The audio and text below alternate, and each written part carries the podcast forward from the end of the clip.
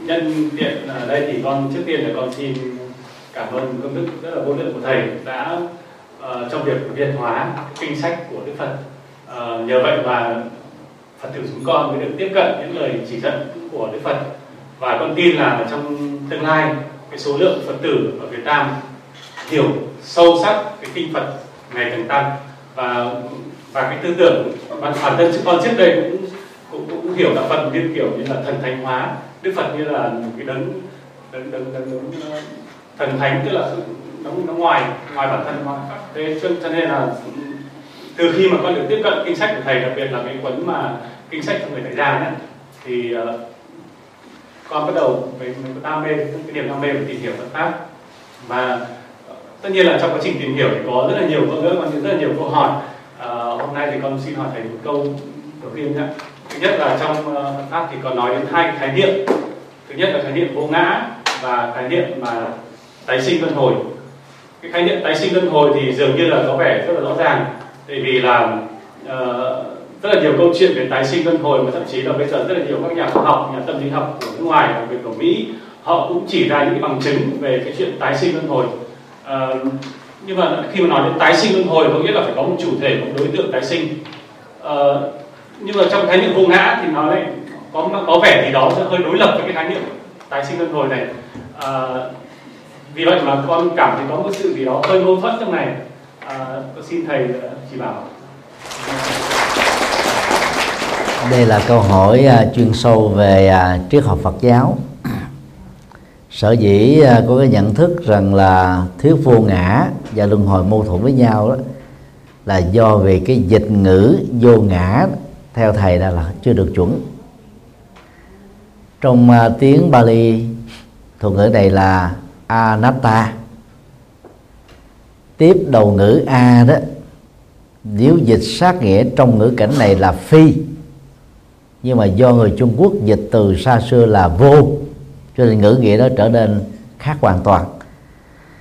Vô ngã thì chữ vô đó nó trở thành là phủ định từ không có cái tôi còn phi ngã là chẳng phải là tôi.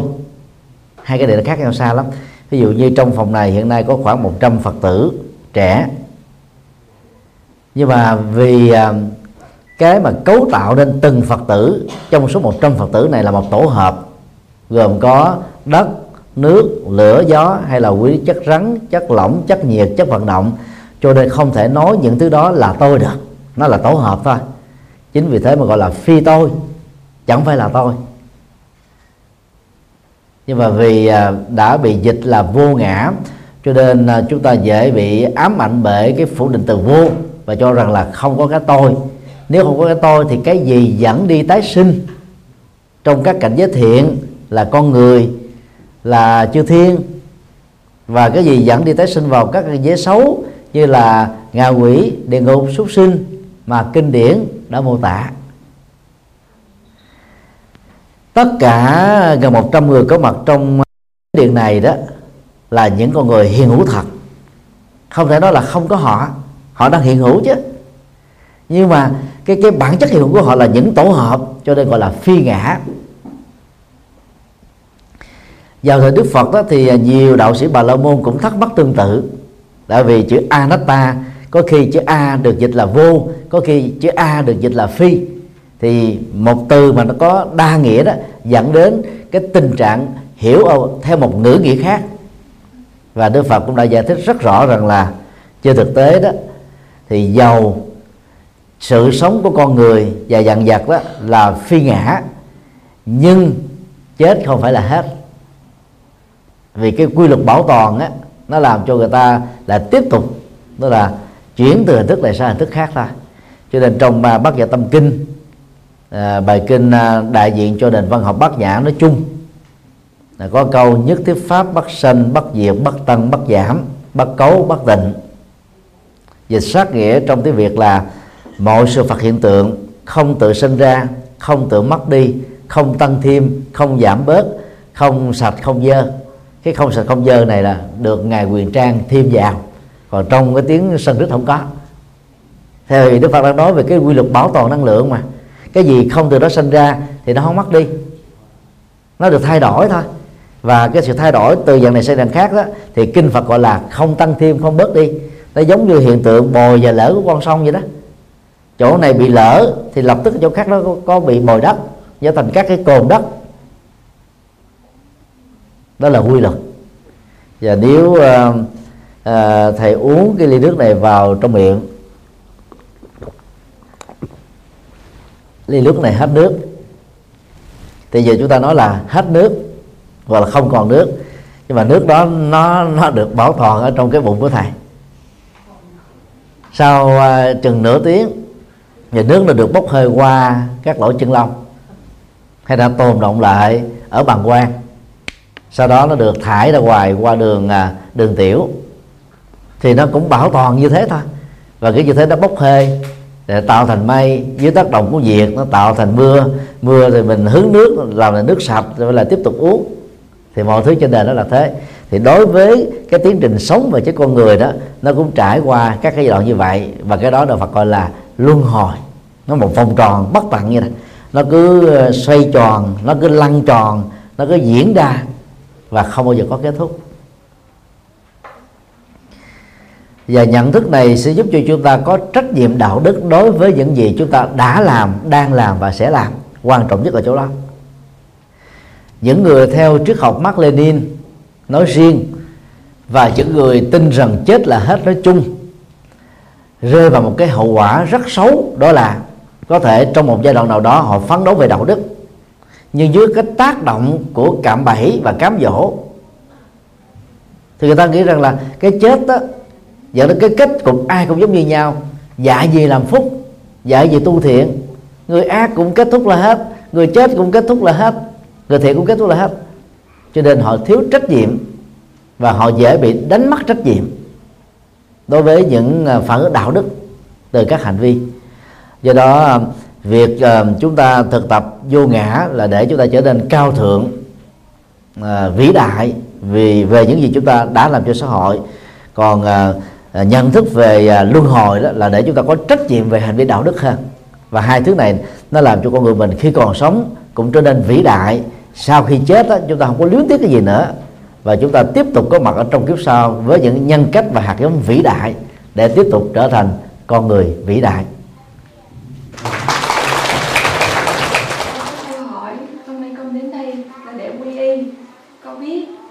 Tam bảo phật là tinh phật pháp là tinh pháp. Muôn trọn đời theo pháp trọn đời theo phật đời đời theo phật.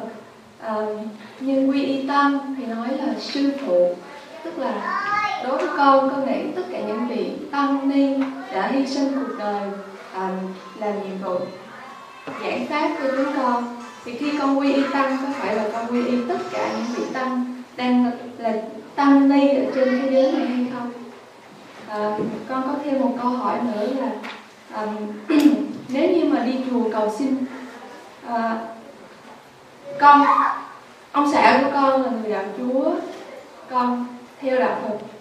À, nếu như con cầu xin mà được phật hiện thần thông thì ông xã con tin vào điều đó chính nhờ phật hiện thần thông mà những người ngoại đạo họ tin vào đạo của mình. Họ tin và họ theo họ cùng con đi chùa. Thì như vậy có đúng hay không? Chữ tăng á, trong uh, tiếng hán việt là phiên âm từ tiếng uh, Bali Sanskrit là sanh còn đọc trại âm theo tiếng Anh là sangha sangha là một đoàn thể các vị xuất gia mà giới phẩm của họ là tỳ kheo và tỳ kheo ni trở lên tức là chính thức làm thầy và làm sư cô. Và số lượng à, của họ tối thiểu là bốn người khái niệm tăng đoàn là chỉ chung cho tất cả các vị tăng sĩ đã chính thức làm thầy và làm sư cô. Khi quy à, tăng bảo đó, chúng ta đó không phải chỉ là đệ tử của người truyền giới cho mình. Chúng ta đã trở thành là đệ tử chung của tất cả các vị xuất gia có giới phẩm tỳ kheo và tỳ kheo ni, tức là làm thầy và sư cô.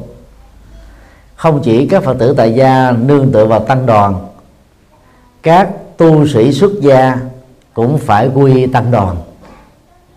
Cho nên à, cái thời kinh đó thì các tu sĩ vẫn phải đọc tự quy y tăng đưa người chúng sinh thông lý đại chúng nhất thiết vô ngại. Thì có được năng lực à, à, thống lĩnh được hết mọi thành phần theo à, tinh thần hài hòa không gây ra bất kỳ một trở ngại gì giữa nhau với nhau.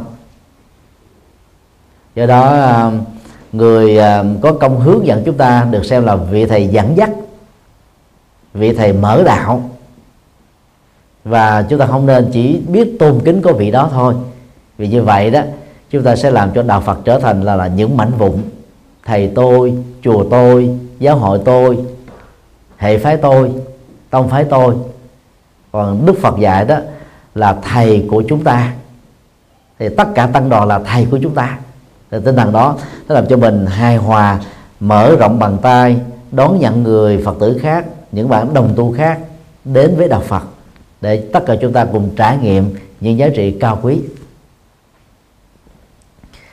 Về à, nội dung câu hỏi thứ hai đó là để à, dẫn dắt à, người bạn đề nói riêng và một người thân nói chung đến với đạo Phật bằng à, con đường thần thông đó là có đúng hay không có nên hay không? Câu trả lời đó là không cần thiết. Vì những năng lực siêu giác quan đó đó, chỉ có một số người có thể thực hiện được. Đại đa số thì không. Người thực hiện được không phải là thánh, nhưng vì cái cấu trúc cơ thể sinh học của họ đặc biệt hơn những người còn lại, cho nên họ làm được năm phép thần thông còn được gọi là năm sư giác quan mà nhiều đạo sĩ bà la môn thời đức phật đạt được đó bao gồm thứ nhất đó, là thiên nhãn thông tức là có năng lực thấy rõ được những chuyện sẽ xảy ra trong tương lai. Thứ hai đó là túc mệnh thông tức là biết được những chuyện đã xảy ra trong quá khứ. Thứ ba đó là tha tâm thông tức là biết được tâm trạng, cảm xúc, thái độ, cái cái suy nghĩ của người khác hoặc là những việc mà người khác sẽ làm. Thứ tư là thần túc thông, tức là có năng lực khinh thân, động thổ, bay trên mặt nước. Và thứ năm đó là biến hóa thần thông, tức là giống như là một à, ảo thuật gia đặc biệt xuất hiện chỗ này biến mất ở chỗ khác. Là tàn hình vân vân. Thì năm loại thần thông đó đó khi thực hiện ra đó người thấy đều cảm thấy mến phục và cho rằng đó là thánh sống bồ tát sống phật sống nhân dân đức phật không khích lệ sử dụng những thứ này. Có một lần khi ờ, đức phật à, cố tình à, xuất hiện ở tại sông hằng vốn được xem là con sông thiên liêng của những người theo đạo bà la môn rất nhiều à, tín đồ bà la môn quay quần theo đức phật. Đức phật lặng lẽ không nói. Ngài mới bước chân xuống chiếc đò. Nhiều người đã bước theo ngài ngồi trên chiếc đò. Người ta mới trả tiền cho ông lấy đò. Đức phật à, chuẩn bị à, năn nỉ người lấy đò cho đi miễn phí thì có một người khác đã cúng dường tiền cho ngài là Việt Nam khoảng chừng à, 10 phút sau để Đức Phật có mặt ở bên bờ kia của sông Hằng. Thì lúc đó đó đoàn người tùy tục thấy Đức Phật, thấy một đạo sĩ Bà La Môn đang bay là là trên sông Hằng. Và ông ấy cố tình đáp xuống ngay kế cạnh Đức Phật.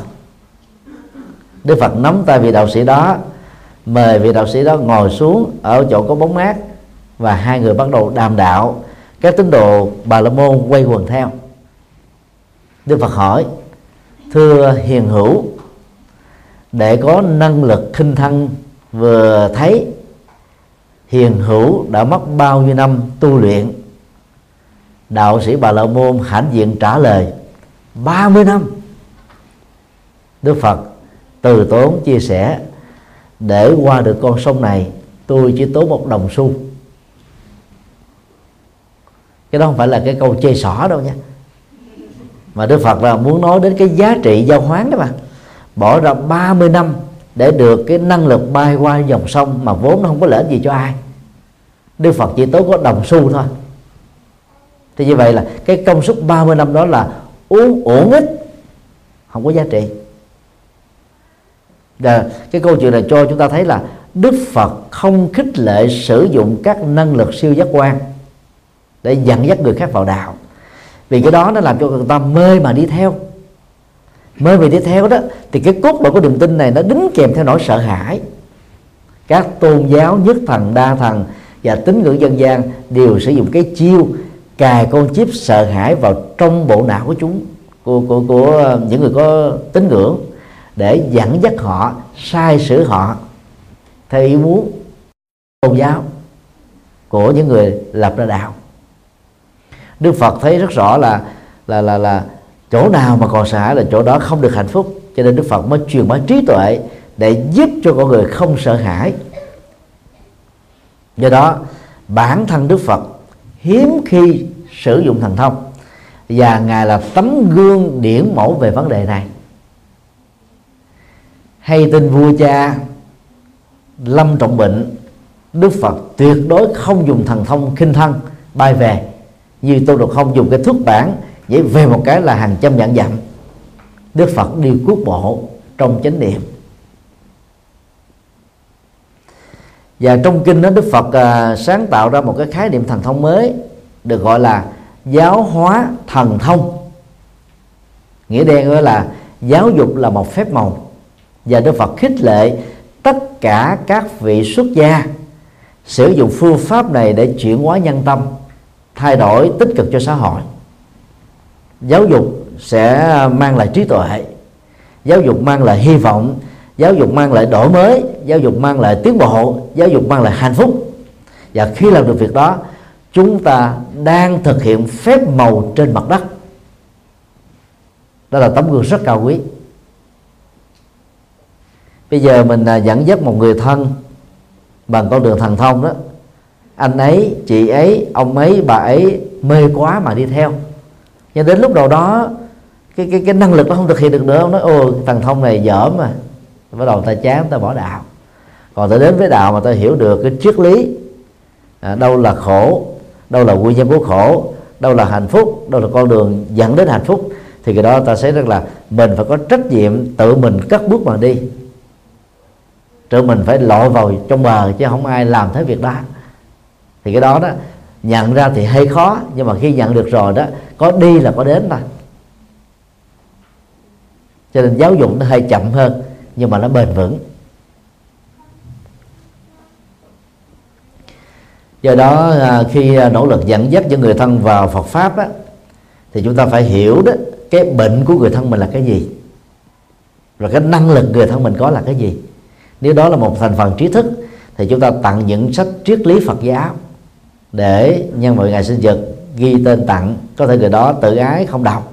Nhưng lúc nào đó cái khổ đau, tấn công chi phối đó, cái là tình cờ lật ra, đọc vài trang đó, ồ, Đức Phật dạy hay quá. Các giải pháp mà tôi tìm kiếm nó nằm trong đây hết rồi. Còn bây giờ mình đi à, dẫn dắt người trí thức bằng niềm tin mê tín thì người ta sẽ xa lắm đạo Phật. Hoặc người là người mê tín mà mình nói triết lý quá cao thì người ta không thích được đạo Phật thế là phải dẫn dắt làm sao cho nó thích hợp với là khi vào đạo rồi đó, chúng ta tiếp tục dẫn dắt làm sao để cho họ tiến bộ hơn, phát triển hơn. Nên là có nhiều cách để dẫn dắt. Nhưng mà thần thông không phải là cách tốt nhất. Bởi vì không ai, gọi là, dễ dàng đạt được thần thông. Có nhiều người chẳng có tu gì hết, cũng có thần thông. Những nhà ngoại cảm có được cái năng ờ, một phần của ờ, thiên nhãn thông họ biết được uh, uh, cái hài cốt nằm dưới lòng đất. Nhưng mà lợi dụng vào cái chuyện đó nhiều nhà ngoại cảm dởm lừa đảo. Rất là nhiều ờ, nhà ngoại cảm nổi tiếng Việt Nam bây giờ bị phanh phui đấy là sau khi kiểm định ADN đó phát hiện ra thì chẳng có xương người huống là xương của những nhân vật đang được tìm kiếm còn là mảnh sành nanh heo. Do đó đó khi chúng ta làm vật việc gì và đánh giá nó dưới của độ khoa học thì không có ai có thể lừa đảo ai được. Và dẫn dắt người khác vào đạo cũng bằng con đường chân chính đó, thì về sau này người ta hiểu ra được người ta biết quý trọng mình hơn. Còn mình dẫn dụ họ bằng phương tiện A bằng cái à, cái cái đường làm vòng B thì sau này người ta sẽ trách mình. Đó là mình chưa có được cái trách nhiệm dẫn dắt đúng đắn để cho họ phải đi một con đường vòng thế này lòng vòng lòng vòng lòng vòng vậy đó. Sáng hôm nay à, sư cô tâm trí à, nhờ à, hai vợ chồng chị Vinh dẫn thầy đi thăm hai ngôi chùa chùa Tăng Thượng ở cách hội của mình chưa đầy 5 phút đi bộ. Thứ hai là chùa Tiêm Thảo, hay còn gọi là chùa Quan Âm. Thì chùa Tăng Thượng đó rất là đẹp, trang nghiêm mà khi vào đó thì đoàn của thầy đều gặp à, các nhà sư à, Nhật á, từ ở trong địa Phật đi ra trong tư thế kinh hành. Nhưng mà số lượng người đi chùa sáng hôm nay rất là ít. Đang khi đó ở chánh điện chính cũng có niệm Phật ở chánh điện phụ cũng có niệm Phật. Người ta tham dự không có đông. Nhưng mà qua đến cái chùa Quan Âm đấy hàng ngàn người vì trong đó có sinh xâm nè rồi có uh, cầu nguyện nè có chúc phúc nè, có bán quà lưu niệm nè. Lượng người đến lùm nước thôi, nhưng mà chùa đó không đẹp bằng cái chùa tăng thượng này. Thế đi con đường mê tín là ta theo dữ lắm. Còn đi con đường chánh tính là ta theo ít. Thế đó là quy luật à. Tại vì ai người ta cũng muốn mình không phải nỗ lực nhiều mà có được thành quả cao. Đó là tâm lý chung. Cứ giống như là mua một vé số chỉ có vài ngàn đồng mà chúng được tỷ phú. độc đắc á, để ra tỷ phú. Nhiều người mua suốt đời không thấy chúng đâu chúng gió không? Thì nói tóm lại cố gắng uh, kiên trì trong việc uh, dẫn dắt người thân để cho người thân uh, ngộ ra được những chân lý và đạo đức cao siêu của Đức Phật. Còn chồng mà vợ mà theo đạo Thiên Chúa đạo Tin lành đạo Hồi giáo là khó dẫn dắt lắm. Thì trong trường hợp sau khi đã nỗ lực hết mình rồi mà không có kết quả, đừng tự trách mình. Cái biệt nghiệp của người đó, chỉ tiếp nhận được chân lý ở mức độ đó thôi, chứ không cao hơn được nữa. Cũng giống như à, thằng bồm á, không thích ba bò chín châu, không thích à, bè gỗ liêm, thích mâm xôi thôi. Vì cái não trạng của thằng bồm là mâm xôi, chứ không phải là ba bò chín châu nhà cao cửa rộng, mình có tặng cái gì quý giá hơn, cũng không tiếp nhận được nhưng mà phải nỗ lực trước khi à, chúng ta chấp nhận cái sự thật. Nha nỗ lực. À, trong những trường hợp nỗ lực cũng có trường hợp là có kết quả à, làm cho người khác đạo đó trở thành phật tử. Còn nỗ lực mà không được đó thì chúng ta dừng lại ở chỗ là đạo ai lấy giữ. Xin đi gọi các ơn thầy về một bài pháp thoại rất sâu sắc. À, con đã đọc tương đối nhiều về kinh Phật cũng như là đọc khá nhiều bài của sư thầy thích nhất hạnh. Và nhưng thực tế là có lẽ không chỉ con mà cũng, có lẽ nhiều bạn, anh chị thiện tri thức ở đây gặp phải vấn đề khó khăn là ứng dụng nó vào cuộc sống. Con lấy ví dụ như bản thân con là hiện tại đang là quản lý một nhóm nhân viên và có trách nhiệm đảm bảo cái chất lượng công việc cho khách hàng tuy nhiên thì trong quá trình công việc có rất nhiều cái vấn đề xảy ra, thì cái tâm trạng của con đôi khi nó, tức là đôi khi con biết là với tư cách người quản lý là mình không nên có những cái trạng thái quá tức giận, thì nó sẽ ảnh hưởng, xúc phạm tới những người khác xung quanh. Thì con, câu hỏi con xin thầy là đối với một người phật tử thì làm cách nào để chúng ta có thể kiểm soát và chuyển hóa cơn giận? Tức là con muốn giữ thật ra đôi khi có nghĩ là khi tức giận thì cố gắng niệm phật nhưng có đôi khi thì mình quên mất đi và mình không thể nào giữ cái tâm bình khí hòa để có thể tìm ra cái phương pháp xử lý phù hợp. Và cái điều đó có thể nó mang lại cái điểm xấu cho mình cũng như là ảnh hưởng tới tâm trạng những người khác. Thì con xin thầy à, chỉ rõ con đường sáng cho con ạ. À. những người thông minh á, phần lớn là nhanh nhẹn những người thông minh nhanh nhẹn phần lớn là nóng tánh. Tại vì à, cái cái nỗ lực và nguyện vọng mình á, muốn người khác được như mình người ta theo không nổi. Từ đó đó cái bực dọc nó trỗi dậy như là một cái phản ứng cảm xúc rất là bình thường. Dù nó là rất bình thường nhưng mà nếu để cho nó chảy cái cảm xúc giận tức ra đó thì chúng ta mất sự kiểm soát và đến lúc nó mất đi cái quan hệ đối tác giữa người lãnh đạo và các nhân viên của mình. Cho nên à, nỗ lực để làm chủ cảm xúc đó là điều không nên không có. Và để làm chủ được cảm xúc ừ, giận tức đó thì chúng ta lưu ý một số điều như sau. Điều một vì các nhân viên làm việc dưới trướng của mình dở hơn mình nên họ mới tiếp tục làm nhân viên cho nên điều mà chúng ta kỳ vọng và trao trách nhiệm cho họ làm á, họ làm không thể bằng được như mình. Nếu mà họ làm bằng được như mình, họ ra họ làm chủ rồi. Họ làm lãnh đạo rồi. Nói như thế không phải là nói quầy vốn.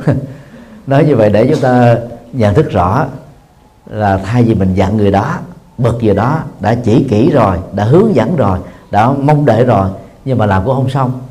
Vì họ có phải là mình đâu lúc đó chúng ta bắt đầu mới bình tĩnh lại. À, tại vì mình giỏi hơn họ nhanh hơn họ thông minh hơn họ cam kết hơn họ. Cho nên đó, mình làm thì được còn họ làm đó chỉ có được 70 là cao thôi. Chấp nhận sự tương đối để cái cơn giận tức đó nó không khống chế mình. Điều hai khi à, cơn giận tức à, trỗi dậy đó thì à, chúng ta trì hoãn cái sự phản ứng cảm xúc trì quản đây không phải à, dùng bằng phương pháp đè nén mà là hít thở thật sâu. Hồi nãy à, cái cô ngồi hàng thứ ba khi đặt câu hỏi đó cô hơi run. Thì chỉ cần hít thật sâu vào cái rung nó được khắc phục liền. Cái nhà tâm lý học đó, thì người ta thường dạy mình cái kỹ năng đó là truyền cái cái cái cái cảm xúc rung vào một cái vật gì đó bằng cách là nắm chặt cái vật đó. Cho nên là các diễn giả đó khi à, có mặt ở trên sân khấu hay là trên một diễn đàn người ta phải đi để người ta truyền cái rung vào trong cái động tác đi ta truyền cái rung vào cái động tác tay múa vân vân. Các vị linh mục mục sư đó diễn giảng đó, họ đi dữ lắm họ nói họ hét họ đập họ la để họ tạo ra cái cái điềm tĩnh. Cái là chấn áp nội tại để tạo ra cái điềm tĩnh. Còn các nhà sư thì đi ngược lại tức là giữ cái tư thế điềm tĩnh nội tại để khắc phục cái cái cơn rung cái cơn mất bình tĩnh hít thở đó là cách điều hòa nhịp tim điều hòa não. Và hít thật là sâu. Hít một cách nhẹ nhàng không đè nén thì tự động cái cơn giận tức nó nó xuống liền à. Nó nhẹ xuống liền. Và chúng ta tập thói quen là à, khi cái gì đó không hài lòng chúng ta đừng phát ngôn. Vì phát ngôn lúc đó chắc chắn là lời lẽ không dễ ưa rất là khó nghe xây dựng tình thân đó đôi lúc phải mất đến vài năm.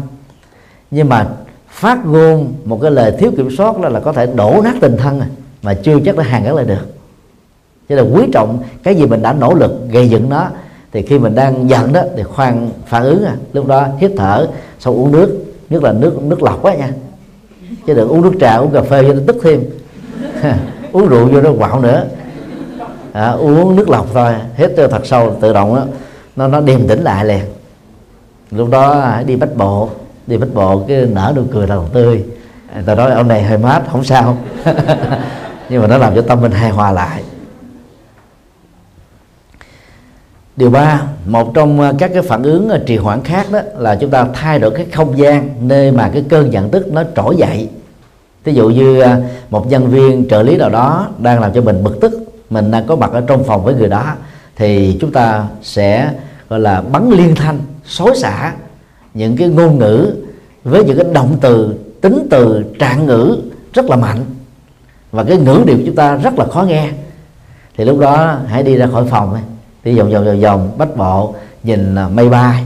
Để chúng ta thấy là mọi thứ đó sẽ trôi qua thôi. Không có gì là quan trọng hết á. Mây bay mây bay, tâm mình cũng vậy. Nó thổi đi tất cả cơn giận tức. Vài ba phút sau, hãy quay lại phòng lúc đó có muốn giận người đó, muốn chửi người đó cũng không chửi được. Điều 4 như vậy, áp dụng ba điều vừa nêu có phải là tiêu cực không? Không. Đây đây là chúng ta đang trị liệu cái cảm xúc giận dữ của bản thân. Còn vấn đề chúng ta phải tiếp tục giải quyết đó là gì? Hậu quả của vấn đề mà cái kết quả của nó chưa đạt được theo cái kỳ vọng mà chỉ tiêu buộc tất cả cả chủ lẫn nhân viên cần phải được thực hiện chúng ta phải giải quyết đó. Ngồi lại bàn thảo cái giải pháp. Thường người ta nói rằng là à, kẻ thất bại thì thường tìm kiếm các lý do. Người thành công á, thì tìm kiếm các giải pháp. Lý do để giải thích là tại sao tôi tệ như thế tôi dở như thế tôi chưa làm được như thế. Thế cứ lẳng quẩn trong cái việc là quá khứ thôi chuyện đó đã trôi qua rồi.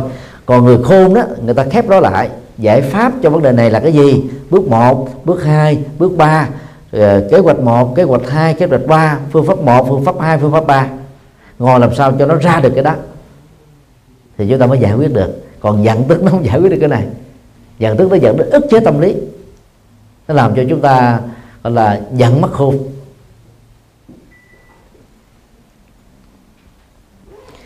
Do đó cả người xuất gia lẫn người tại gia cũng phải kiềm chế cơn giận thôi thì trong à, Phật giáo đó đối với người tu sĩ đó thì cái câu à, nằm lòng sau đây đó thường được nhắc đến. Tăng hận bất quá nhật. Tu sĩ có giận tức á, không được nuôi nó quá một đêm. Đó là tiêu chí để cho mình nỗ lực vượt qua. Và người à, có tiến bộ hơn đó thì phải nói là tăng hận bất quá là một giờ. Tức là không được quá một giờ sau đó mình phải nêu ra quyết tâm là cái cơn giận nó không được nuôi nó quá hai phút, không được nuôi nó quá một phút, không được nuôi nó quá ba chục giây. Vì có những người, có những trường hợp đặc biệt đó, giận trong vòng 5 giây đứt gân máu chết rồi. Nhất là những người có cái cái tiền sử bị bệnh tăng sông giận lên dễ đi lắm mà do đó phải tập làm chủ, rồi mình nêu quyết tâm phấn đấu phấn đấu để cứ dần dà chúng ta khắc phục được, khắc phục được. Điều năm đó là hãy so sánh với những người mà tánh của họ giống như là nước, đang khi mình tánh như là hỏa. Và hãy so sánh những người cao hơn mình và những người thấp hơn mình. Cao mình để mình bắt chước dễ, thấp hơn mình để mình tự ái. Cho cái người vai vế nhỏ hơn mình mà họ có được cái tâm niệm tự như thế, chẳng lẽ tôi đây như thế này mà không làm được sao? Cái tự ái đó cũng là một cơn sân nhưng mà cái cơn sân này nó giúp cho mình kết thúc được cái sân không cần thiết. Nói chung là chúng ta có nhiều cách để, gọi là là là là cắt lớp cái sân rồi sôi, nội sôi cái sân thấy rõ cái cấu trúc của cái sân nguyên nhân tại sao nó như thế. Để chúng ta hiểu được, thông cảm được cái tâm trạng của mình và nỗ lực thoát ra khỏi các cái nguyên nhân dẫn đến nó và làm riết rồi chúng ta sẽ quen. Quen rồi đó cái cơn săn nó trước đây nóng như là trương phi.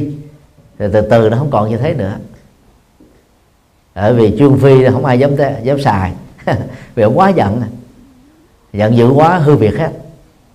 Cho nên làm lãnh đạo mà có tâm điềm tĩnh đó trước nhất là đắc nhân tâm thứ hai đó là trở nên sáng suốt để tìm ra các giải pháp thích hợp. Còn người giận đó thì khó mà đạt được cái cái à, lễ tương tự lắm. Xin đi câu hỏi khác. Hôm nay được dành kiện thường tòa cùng sống đồng giờ phục trong nhân thân tình và tình đồng sự thiền hữu trí thức. Con kính xin mà thường tòa pháp sư giải đáp cho con những điều cũng rất ẩn nhật về đời sống tâm linh. Vì tất cả kinh điển nhiều lúc mỗi cũng ảnh hưởng trong tinh thần tam giáo đồng nguyên sanh lập ý tự lập quý đồng chuyện ngài lớn cho các bậc tu sĩ, Phật giáo trong lúc cũng pháp thế tần có các bước các khoa lệ như là hữu nhật cầu siêu hay đón tệ. Vì thế cho nên, cũng bị những vấn đề mà cũng tự nhiên mà đã bị biến thái cũng đã chịu duyên bất biến có thể nên nỗi đau lòng vì từ từ nữa là sinh trí tư quý để quý thầy phải tuyên duyên để trường nhân thái trong các cái buổi. Khỏi cái lệ mang tinh thần, cầu nguyện của chánh pháp, của Phật. Nhất là tại sự hệ chúng con, tại Việt Nam vấn đề này còn nặng nề. Con kính xin ừ, thường tòa pháp sư giải đọc vấn đề này để con được cảm nhận thêm và cùng đồng thời chia sẻ cho những người học đạo cùng ngồi dưới mái ấm nơi ừ, chỗ này để được nghe thời pháp lạc của thượng tòa pháp sư chuyên tâm có hai vấn đề à, chúng tôi xin hồi đáp lại à, câu hỏi vừa nêu. Vấn đề một đó là khái niệm tam giáo đồng nguyên.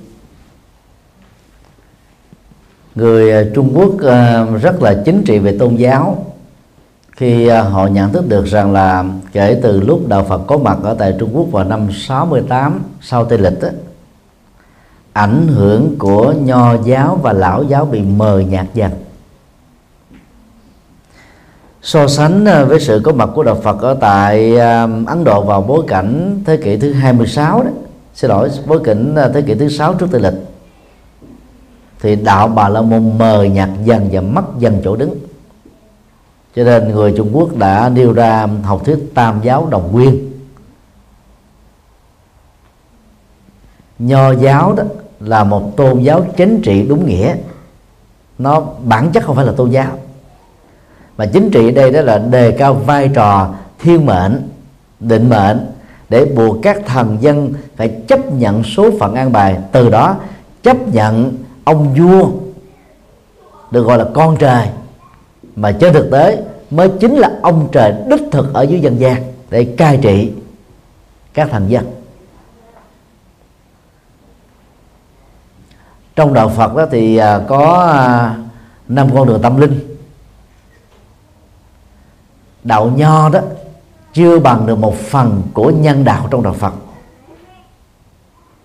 Bởi vì à, Đức Phật có ít nhất là ba chục bài kinh dạy về nghệ thuật làm vua, quản trị đất nước, mà hình ảnh chủ linh thánh vương đó được Đức Phật đề cao là vị minh quân có năng lực thống nhất giang sơn về một mối. Thứ hai đó là cai trị đất nước bằng chủ nghĩa pháp quyền thượng tôn luật pháp không có ngoại lệ. Và thứ ba đó sử dụng đạo đức để làm cho luật pháp trở thành là cán cân công lý. Phục vụ nhân sinh. Rất tiếc là Phật giáo Trung Quốc khi đi vào Trung Quốc là không truyền bá những bài kinh này. Và xem rằng đó, đó là những bài kinh tiểu thừa dành cho hàng cân cơ thấp kém. Cho nên kết quả là nhà nho đã lợi dụng vào các cái tính của Phật giáo, tấn công đạo Phật và cho rằng là đạo Phật dạy, bi quan, yếm thế, chán trường tiệt vọng. Mà trên thực tế, học thuyết xã hội chính trị của đạo Phật là dựa trên cái công bằng xã hội. Rất có chiều sâu. Như vậy, ở một mức độ ngoại giao, chúng ta có thể nói nho giáo tạm ngang bằng với nhân thừa của đạo Phật. Lão giáo đó, thì đi về cái khuynh hướng ẩn tu không bàn đến chuyện thiên đường không tin chuyện địa ngục. Họ là những vị đạo sĩ tức là rửa gột cái tâm của họ à, sống gần với thiên nhiên quay về với cái bản chất nguyên vị của cuộc sống. Thì nó chỉ mới bằng được với thiên đạo ở trong đạo Phật thôi. Chúa Giêsu Kitô đấy, theo một số sử gia phương Tây đó 17 năm mất tích khỏi Jerusalem là lúc ông ấy có mặt ở tại Ấn Độ để học đạo Phật. Nhưng mà về đó, ông ấy truyền bá cái thiên đạo thôi và ảnh hưởng hài hòa với cái cái đạo do thái có sẵn. Cho nên ông hình thành ra đạo thiên chúa qua nội dung của kinh thánh tăng ước. Thì dĩ nhiên đây là một giả thuyết nó cũng có những bằng chứng lịch sử, nhưng mà Vatican này không không có thừa nhận vấn đề này. Hay là cái khác, ý mà chúng tôi muốn nói rằng là có nhiều tôn giáo thực ra chỉ bằng được cái thiên đạo của đạo Phật thôi. Ngoài nhân đạo, thiên đạo đạo Phật còn có thanh văn đạo, Bồ Tát đạo, Phật đạo. Thanh văn đạo là bước đầu của thánh nhân, Bồ Tát đạo là là thánh nhân nâng cao, vô ngã vị tha nhập thế phụng sự, cứu độ nhân sinh năng động, không mệt mỏi. Và Phật đạo là cái kết quả giác ngộ để giúp cho một bậc thánh trở thành là bậc giác ngộ toàn mãn ba đạo sau này đó, nho giáo và lão giáo không thể nào bì được. Cho nên, về bản chất, đạo nho khác hoàn toàn với đạo lão. Đạo lão khác hoàn toàn với đạo phật. Và nho và lão chỉ ngang với nhân đạo và thiên đạo thôi chứ không thể nào sánh tầm với thanh văn đạo, bồ tát đạo, phật đạo được. Cho nên, tam giáo về bản chất là không đồng nguyên. Do vì bị ảnh hưởng học thuyết tam giáo đồng nguyên mà nhiều thế kỷ qua tại Việt Nam đó, cái tín ngưỡng qua các nghi thức đó, ảnh hưởng từ cửa ngõ của Phật ở Trung Quốc đã lan rộng và phổ biến như một cái đời sống tinh thần đối với người phật tử tại gia.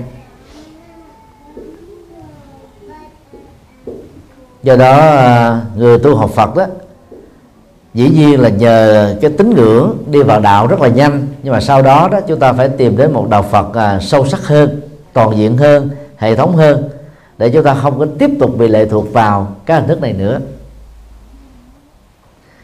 Giáo hội Phật giáo Việt Nam thống nhất khi được hình thành vào năm 1964 sau khi kết thúc pháp nạn do chế độ độc tài gia đình trị thi giáo trị ngô đình diệm. Thì lãnh đạo của giáo hội Phật giáo thống nhất là cố hòa thượng thích thiện hoa ra chủ trương là các chùa bao gồm tăng ni và phật tử trực thuộc giáo hội phật giáo việt nam thống nhất. Không được tiến hành các nghi thức tán tụng ảnh hưởng trong uh, dân gian của Việt Nam mà chỉ tụng kinh đơn thuần thôi vì tụng kinh đơn thuần đó chúng ta sẽ hiểu sâu lời kinh thôi. Còn tán á, một bài kệ ly lư hương đi chỉ có năm sáu dòng đôi lúc mất 3 phút. Ngay cả người tu mà không quen đó nghe còn không hiểu vì nó có ý ai ý ai giống như hồ quảng hát bội và cái lương. Cái tán của Trung Quốc thì giống như là hát bội cái tán của Việt Nam thì giống như ờ, cải lương. Nó ảnh hưởng cái nền văn hóa của các loại nhạc dân gian ở Việt Nam và Trung Quốc. Cho nên nghe rất khó và nghe không hiểu được. Nó làm cho người ta trải nghiệm vào cái góc độ tín ngưỡng nhiều hơn là hiểu kinh để thực tập kinh và ứng dụng kinh vào trong đời sống thực tiễn. Giáo hội Phật giáo Việt Nam hiện tại được thành lập từ năm 1981 mặc dầu chưa có một văn kiện nào yêu cầu tương tự như thế. Nhưng trên thực tế, trong rất nhiều các cái nghi lễ do ban nghi lễ trung ương của giáo hội hay là ban nghi lễ của tỉnh thành của giáo hội là chủ sướng đó thì không hề có tán tụng. Thế cũng là một hình thức là kêu gọi tăng ni phật tử không nên chìm vào cái kỹ thuật tán tụng mà vốn nó chỉ là tín ngưỡng, nó là những nhạc lễ thôi. Mà ta xem nó như là văn hóa. Nhưng mà chú trọng vào cái đó thì người ta lại quên đi nội dung của bài kinh thôi vốn là cái quan trọng hơn tương tự à, các phật tử tại gia đó nên lưu ý là trong các nghi thức của Trung Quốc mà Việt Nam tiếp thu lại đó, thì trước khi đọc vào bài kinh luôn có bài thần chú đại bi. Mục đích đó là giúp cho người đọc tụng tập trung cao vì thần chú về dễ lộn lưỡi, dễ lộn chữ, dễ quên.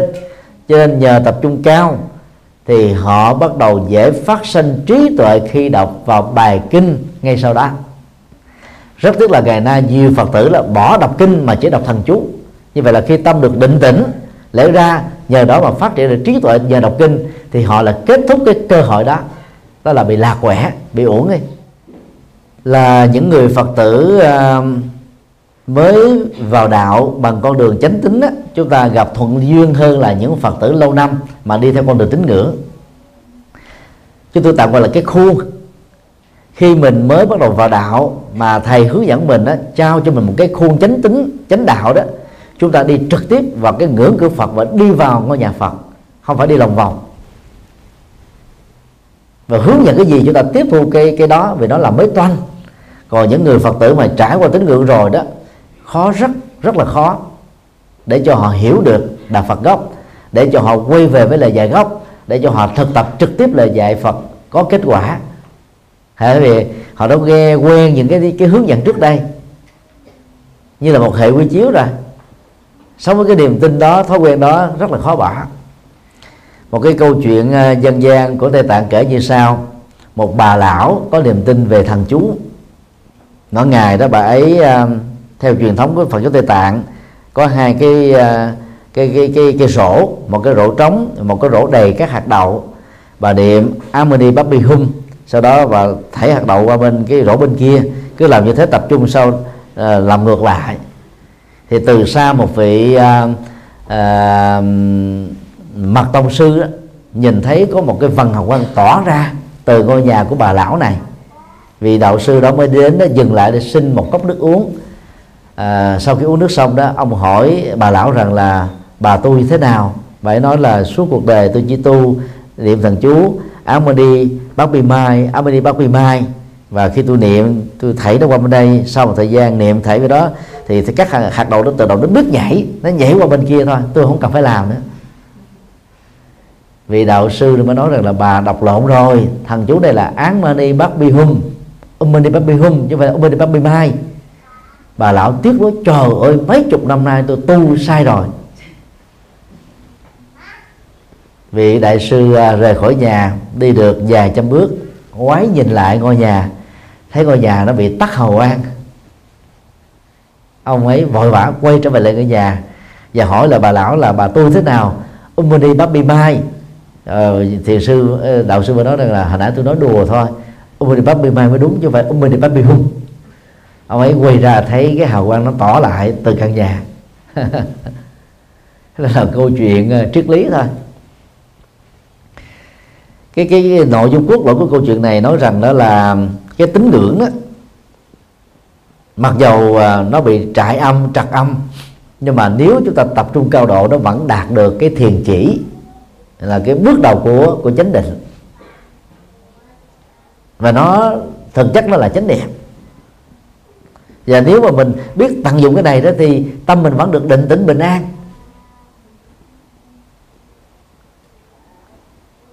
Tương tự cũng như thế các cái tín ngưỡng nó tạo cho ta có một niềm tu kính rất là vững vàng và nếu chỉ dừng ở chỗ đó thôi chứ đừng có xây cái đó để cầu phúc cầu bình an cầu cái này nọ đó thì nó bắt đầu nó bị tạp niệm vọng niệm xen lẫn vào can thiệp vào cái cái tiến trình của chúng ta này.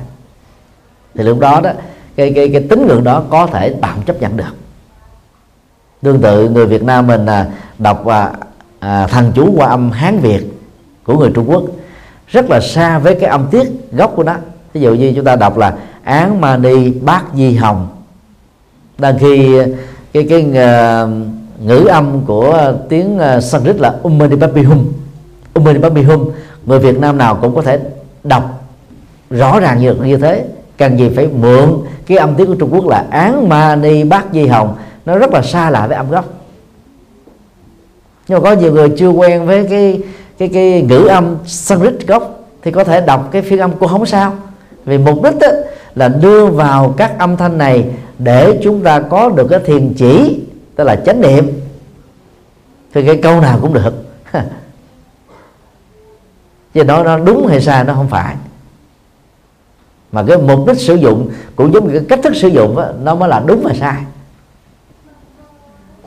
Do đó đó các tín ngưỡng khi được sử dụng như là một phương tiện khéo léo là có thể chấp nhận được vì nó có thể dẫn dắt người chưa biết đạo vào trong đạo. Nhưng mà xem nó là cái cú cánh đó là một cái sai lầm lớn vì về bản chất đạo Phật không có tín ngưỡng. Học giả Bachelor, với tác phẩm à, Buddhism Without Belief, tạm dịch là đạo Phật không tín ngưỡng đã để lại một ấn tượng to lớn đối với giới học giả phương Tây. Khi tìm với đạo Phật đó, thì họ thấy rất rõ đó, về bản chất đạo Phật không có tín ngưỡng như các tôn giáo nhất thần và đa thần. Nhưng mà trên thực tế, khi đi vào các chùa đó, thì chúng ta thấy hoạt động tín ngưỡng nó diễn ra. Cũng không thua kém gì các tôn giáo khác, nhất là trong đạo Phật Tịnh Độ Tông, đạo Phật Mật Tông, đạo Phật Pháp Hoa Tông. Do đó là người Phật tử đó chúng ta phải biết là yếu tố tín ngưỡng được vay mượn chứ không phải là bản chất của đạo Phật. Thầy Phật không có tụng kinh thầy Phật chỉ có nghe kinh nghe kinh như thế này. Tất cả mọi người ngồi tĩnh tọa trong tư thế hoa sen, trọn phần và ngồi theo những vòng tròn đồng tâm vì lúc đó không có loa như vậy, cái người có cái giọng như là sư tử sống sẽ đọc lên cái lời kinh mà mình thuộc lào để cho những người khác đó nghe lại trực tiếp lời Phật dạy. Chứ đâu có máy thâu như bây giờ. Đâu có video, audio trên mạng hay trong các sách thép, vân vân. Hay tất cả nó nằm ở trong bộ nhớ. Cho nên là chỉ đọc kinh thôi. Thì làng mai đó, dưới sự à, hướng dẫn của thiền sư nhất hạnh đó, vẫn giữ cái phong cách này. Cái khóa là buổi sáng đó, tất cả tăng ni lên trên điện phật, ngồi tĩnh tọa trang nghiêm. Là một thầy hoặc một sư cô có giọng đọc hay truyền cảm sẽ thay mặt cho tăng đoàn đọc một cái bản kinh hay bản kinh. Tất cả mọi người hít thở chánh niệm, nhẹ nhàng thư thái để lắng nghe. Khi mình lắng nghe đó, mình nghe bằng cái tâm. Còn khi mình đọc á, mình bị dướng vào cái miệng, cái giọng cao, giọng thấp, giọng lớn, giọng nhỏ. Rồi cái tiếng mỏ, tiếng chuông. Cho nên nó ít để ý đến cái nội dung lắm.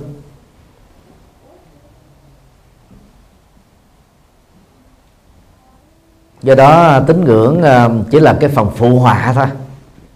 Có nó thì người ta đến với đạo Phật nhanh hơn. Hay như hồi nãy chúng tôi nói, chùa Tân Thượng thì ít người đến, nhưng mà chùa Quan Âm, chùa tiêu biểu ở tại Tokyo đó, người ta đến đông hơn vì cho đó tín ngưỡng nhiều. Các tôn giáo khác cũng thế. Cho nên là để không bị chìm sâu trong các hoạt động tín ngưỡng đó, thì người tu học Phật phải thấy được cái cốt lõi của đạo Phật là công bố và sử dụng trí tuệ. Và do đó không nên thỏa mãn dừng lại ở tín ngưỡng đơn thuần. Xin đi câu hỏi khác. Con có câu hỏi là như thế này nó con nghe nhiều ban giảng của thầy lắm nhưng mà là con chưa tìm được câu trả lời trong đó cho nên là con đặt câu hỏi cho thầy. Thì um, con đến đây cũng 10 năm rồi. Nhưng mà lúc mà con mới đến đây tâm trạng của con là mình là người Việt Nam đi sang Nhật là để làm việc mà cũng có một ít tâm trạng là vui chơi. Thì um, cho nên đó là mình vẫn mang cái văn hóa và cái nét suy nghĩ của người Việt Nam. Sau 5 năm á, thì con rơi vào một cái trạng thái là mình là người Việt Nam hay là người Nhật? Bởi vì khi mà mình sang đây mà mình biết tiếng Nhật mình sống trong cái môi trường của người Nhật mình bị họ ảnh hưởng. Mình nhìn lại mình thấy Việt Nam có những điều nó chưa có tốt Nhật có những điều tốt nhưng mà mình cũng nhận thấy là Nhật có những điều không tốt và Việt Nam cũng có nhiều những điều tốt. Nên rơi vào một cái tâm trạng là uh, mình là người nước nào? đây là một cái tâm trạng tương đối là phức tạp. Mà nó ảnh hưởng rất là nhiều đến đời sống của con, khiến cho khi mà con ờ, chọn cái người bạn đời, con cũng không không không có xác định được. Thì sau khi đến mà năm thứ 10 đấy thì cái câu hỏi lại đặt ra tiếp đó là mình tiếp tục ở đây hay là mình đi về? Bởi vì nếu như mà một các bạn ở đây mà là sinh viên thì khi sang đây là cũng tương đối lớn rồi hai mươi mấy tuổi rồi. Thì cái văn hóa gốc là văn hóa Việt Nam vì à, được nuôi dạy là mình là người Việt Nam là phải luôn nhớ quê hương. Nhưng mà khi mà mình nghĩ tới việc trở về khi mà sống là một thời gian tương đối lâu ở đây thì mình về Việt Nam mình lại cảm thấy mình lạc lõng. Mình không biết mình phải làm gì ở đó. Thì cái con đường tiếp theo thì con hơi băn khoăn á là cứ thế mà con bị dòng đời nó nó nó nó, nó kéo dài tới như thế này thì con đường tiếp theo của con á là mình sẽ có con cái như vậy thì con cái của mình nó mình sẽ nuôi dạy nó như là người Việt Nam hay là như là người Nhật. Mà theo như con biết đó, con cũng quan sát nhiều người ở đây dù cho cố gắng như thế nào thì trẻ em sinh ra ở đây thì chắc chắn là nó phải nói tiếng Nhật nhiều hơn là tiếng Việt. Và suy nghĩ của nó cũng sẽ là của người Nhật chứ không phải là người Việt mà trong khi mình thì tiếng của mình tiếng Nhật của mình thì không thể nào mà như người Nhật được.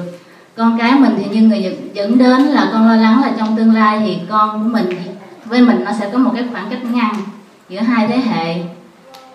Thì uh, con không biết là nếu mà được thì thầy cho con một cái cái cái một cái suy nghĩ về việc là phải nuôi dạy con gái như thế nào như là một người Nhật như là một người Việt Nam hay là như là như thế nào. Cảm ơn thầy dòng uh, suy nghĩ đó nó rơi vào cái tâm trạng mà thầy tạm gọi là culture shock là cú sốc văn hóa.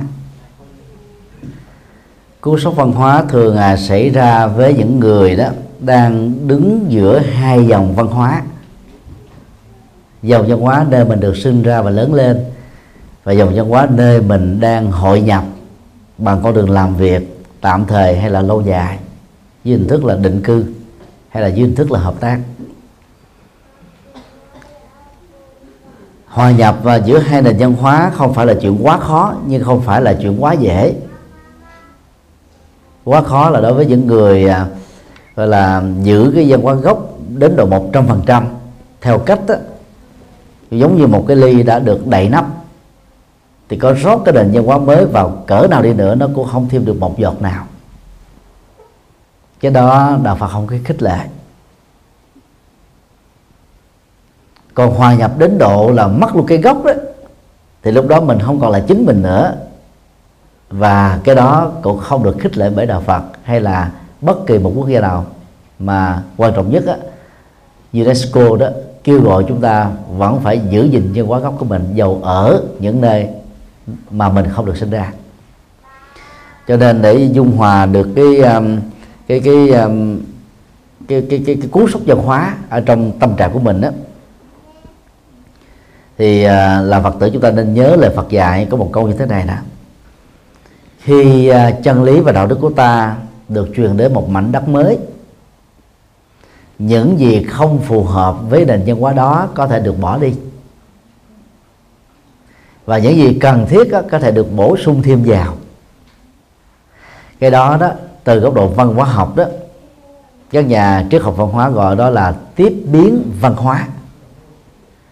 Tiếp biến văn hóa là một cái à, tương tác hai chiều. Một mặt là mình tiếp thu những cái hay cái mới có giá trị ở nơi mà mình đang sống và làm việc vào trong cái đời sống mà mình đã từng à, xem nó là xa lạ. Và trong cái sự tiếp biến nào đó chúng ta cũng bị quên dần đi phớt lờ bớt đi cái nguồn văn hóa gốc thôi. Như vậy à, chúng ta dung thông được cả hai nền văn hóa. Thì lúc đó chúng ta không có tạo ra sự mâu thuẫn và cũng không cảm thấy cái việc mà à, giáo dục dẫn dắt con cái đó là mâu thuẫn. À.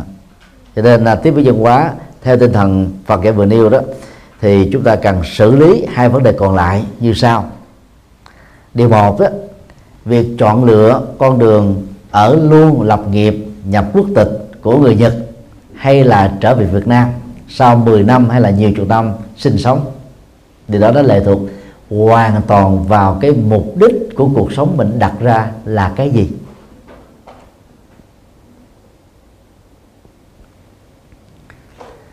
Nếu uh, chúng ta chỉ nghĩ đến cái việc mà tìm ra tiền để sống mà đang khi cái công việc ở Nhật hoặc là một quốc gia thứ ba thứ hai nào đó mà mình đã ổn định rồi đó thì cái việc đi về Việt Nam là không cần thiết nữa. Nhưng mà nên nhớ đó nếu muốn làm triệu phú để về Việt Nam dễ hơn là ở Nhật à. Vì luật lệ Việt Nam nó chưa rõ cho nên dễ làm triệu phú hơn. Còn luật ở Nhật nó, nó quá gắt gao nó quá chuẩn thì rất là khó có thể trở thành làm giàu được à. cái đó nhiều người nghe không tin nha. Việt kiều đó bây giờ là nghèo hơn Việt cộng. có nhiều trường hợp đó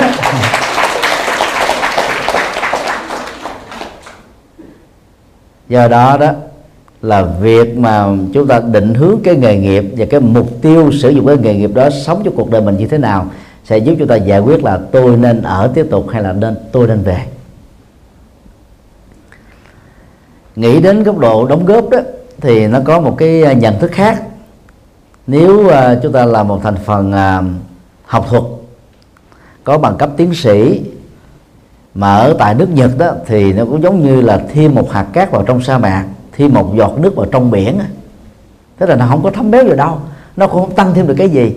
Nhưng nếu chúng ta lấy cái kiến thức đó, cái bằng cấp đó, cái năng lực đó về Việt Nam đó, thì chúng ta sẽ trở thành là vua của xứ mù.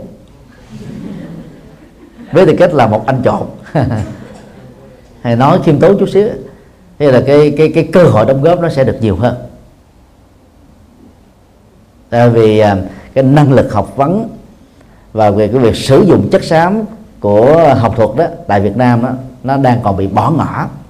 Cho nên cái cơ hội đóng góp nó rất là tốt. Giáo sư Ngô Bảo Châu sau khi à, đoạt được cái giải Field danh giá về toán học đó, đã phát nguyện về Việt Nam 3 tháng mùa hè thay vì anh ấy dạy thêm.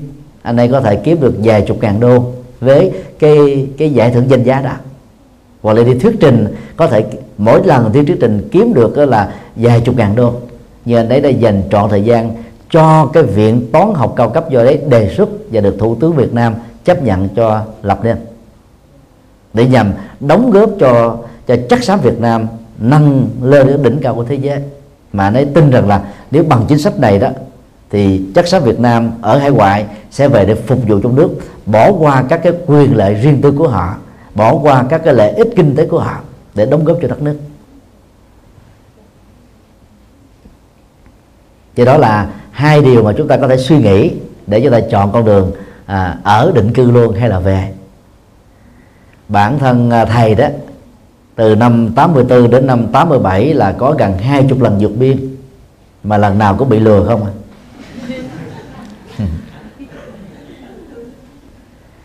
Năm um, uh, 2004 hay là năm gì đó khi đi Mỹ lần đầu tiên đó thì uh, sau buổi thuyết giảng ở tại Houston đó, có một Phật tử đại gia mới phát tâm và nói thế này là nếu thầy chịu ở lại Houston này tôi sẽ cúng thầy 20 mẫu đất và tôi sẽ góp vô 50% xây chùa cho thầy. Chúng tôi cảm ơn và chối từ không nhận vì thích ở Việt Nam hơn vì ở Việt Nam mình làm được nhiều Phật sự hơn. Đang ghi ba chục năm trước thôi là mình là bằng mọi cách để mà từ bỏ cái quốc tịch Việt Nam, từ bỏ cái thân vào Việt Nam mà không xong. Nhưng bây giờ là không muốn. Tại vì trong cái bối cảnh này đó, muốn đi đâu nó quá dễ để xin visa nó không phải là khó khăn lắm. Như vậy, từ nước A qua nước B, từ châu này qua châu khác nó là vấn đề của giấy tờ thôi. Chứ không vấn đề của cái thời kỳ năm 75 nữa. Cho nên không cần thiết phải đi nước ngoài định cư. Mà chỉ cần ở trong nước cũng có thể làm được những việc mà người nước ngoài đang làm. Tại vì thế giới ngày càng nhỏ lại. Các cái tiện ích của uh, kỹ thuật số và công nghệ hiện đại đó, nó làm cho chúng ta có thể ứng dụng trên toàn cầu. Đó là trong trường của thầy thôi chứ thầy không có khích lệ quý vị làm như thế ha. mỗi người tùy theo cái cái cái khuynh hướng của mình mà mình chọn ở lại hay là hay là đi về. Đối với vấn đề giáo dục con cái đó thì không phải riêng à, người Việt Nam tại Nhật mà tất cả người Việt Nam ở Mỹ, Canada, Úc, châu Âu, châu Phi đều gặp các cái vấn nạn giống nhau. Thế hệ một rưỡi thế hệ thứ hai đó là biết ít dần cái tiếng Việt gốc văn hóa gốc và biết nhiều dần á, là cái văn hóa mới. Mà theo các cháu đó đó nó chính là văn hóa gốc của họ chứ không phải văn hóa của cha mẹ họ. Và nếu mà mình không có thấy được cái vấn đề này đó thì cha mẹ dễ áp đặt cái lối suy nghĩ lối sống của người Việt Nam lên trên cái lối sống của con cái mình ở hải ngoại mà vốn cái đó là là nó trái với luật pháp nơi mình đang sống cho nên nó dẫn đến các cái cú sốc văn hóa giữa hai thế hệ cha mẹ con cái. Và do vậy cái mâu thuẫn nó diễn ra hàng ngày thôi. Diễn ra diễn ra thường xuyên thôi. Vừa hồi sáng này à, trong đoàn đi thì có à, à, một à, chị dẫn theo đứa con đâu 13 14 tuổi vậy đó. Đứa con thì không thích chụp hình. Nhưng mà người mẹ thế thì rất muốn được đứa con mình là có hình ảnh chung với thầy. Và thầy quan sát này bảo là kêu nó nó không có muốn. nó đâu có thích là nó đâu biết ông thầy là ông, ông thầy nào đâu. Người mẹ thì hiểu đạo thì biết ông thầy cho nên là quý trọng ông thầy chụp hình kỷ niệm ông thầy. Chứ còn đứa bé nó có biết ông thầy là ai đâu. Nó nhiều khi nó nói ông thầy là lùn quá. Nên là cái có gì hấp dẫn đâu. Đó là hai cái cái lối suy nghĩ khác nhau. Một cái ví dụ đơn giản để chúng ta thấy cái gì được văn hóa nó có gốc rễ từ cái hệ quy chiếu của tâm thôi người lớn tuổi thì sống với quá khứ cho nên đó, chúng ta quy chiếu vào cái nền văn hóa gốc mình nơi chúng ta được sinh ra. Còn tuổi trẻ nó được sinh ra lớn lên tại đây đó, nó lấy cái nền văn hóa của nhật hay là một nền văn hóa khác với văn hóa của cha mẹ là quy chiếu. Và hai quy chiếu khác nhau đó, nó sẽ dẫn đến là so le. Cho nên đó, để tránh tình trạng so le đó một cách tối đa, thì các bậc cha mẹ phải có điều ý thức như thế này nè. Dầu tiếng nhật của mình rất sỏi, như là người bản địa nhưng ở nhà đó chúng ta phải buộc con cháu của mình nói tiếng việt thôi đi uh, Hoa Kỳ 4 lần châu Âu hai lần gồm có 9 nước. Thì uh, chúng tôi thấy uh, rất rõ là có nhiều gia đình Việt đó sinh con tại à, quốc gia thứ hai mà con cái của họ nói tiếng Việt không thua gì là những cháu ở Việt Nam. Chứ không phải giống như là người Tây nói tiếng Việt đâu có một cháu ờ, 17 tuổi sanh và lớn lên ở tại tiệp khắc nói tiếng Việt sỏi vô cùng. Ca tiếng Việt thuyết trình tiếng Việt làm MC tiếng Việt. Bởi vì mẹ và cha của cháu đó là phật tử tuần thành. Ở nhà mở cái đài VTV4 cái đài mà phần lớn những người Việt Nam mà khó tính ấy, à, người ta không muốn nghe không muốn xem. Nhưng nó là cái cơ hội để mà mình giữ gìn văn hóa Việt Nam tiếng Việt Nam rất là tốt. Còn cái chuyện mà mình ý thức hệ đối lập với nhau mình đừng có xài đến. Cái nào mình không thích thì mình đừng có tiếp nhận. Nhưng mà tiếng Việt không thể bỏ đi. Văn hóa Việt không thể mất gốc. Thế và cháu đó tâm sự với thầy là nhờ nghe cái đài VTV4 mỗi ngày mà cháu ấy giàu xanh ở tiệm cắt. Nhưng mà nói tiếng Việt rất giỏi. Các chùa ở Mỹ, ở Úc, ở Canada, ở châu Âu đó có truyền thống là nuôi nuôi nuôi dạy gia đình Phật tử. Ở Nhật thì còn mới quá, gia đình Phật tử thì chưa quen.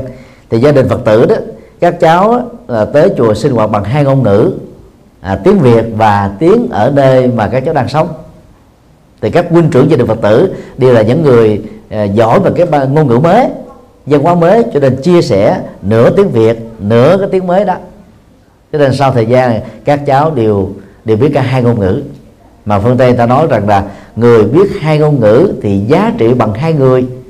Như vậy là muốn con mình giá trị bằng hai người thì không có gì phải tiết kiệm đến độ là không dạy ngôn ngữ mẹ mẹ đẻ cho con cháu của mình.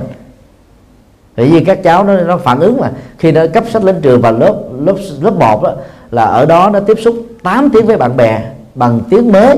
Còn về nhà nó gặp cha mẹ, đôi lúc chỉ có một tiếng, hai tiếng có nhiều cha mẹ đi khuya, đi sớm giờ khuya lúc mà nó đã ngủ rồi đôi lúc mà cả tuần lễ chưa nói nhau một câu nào thì những trường hợp đó là rất khó.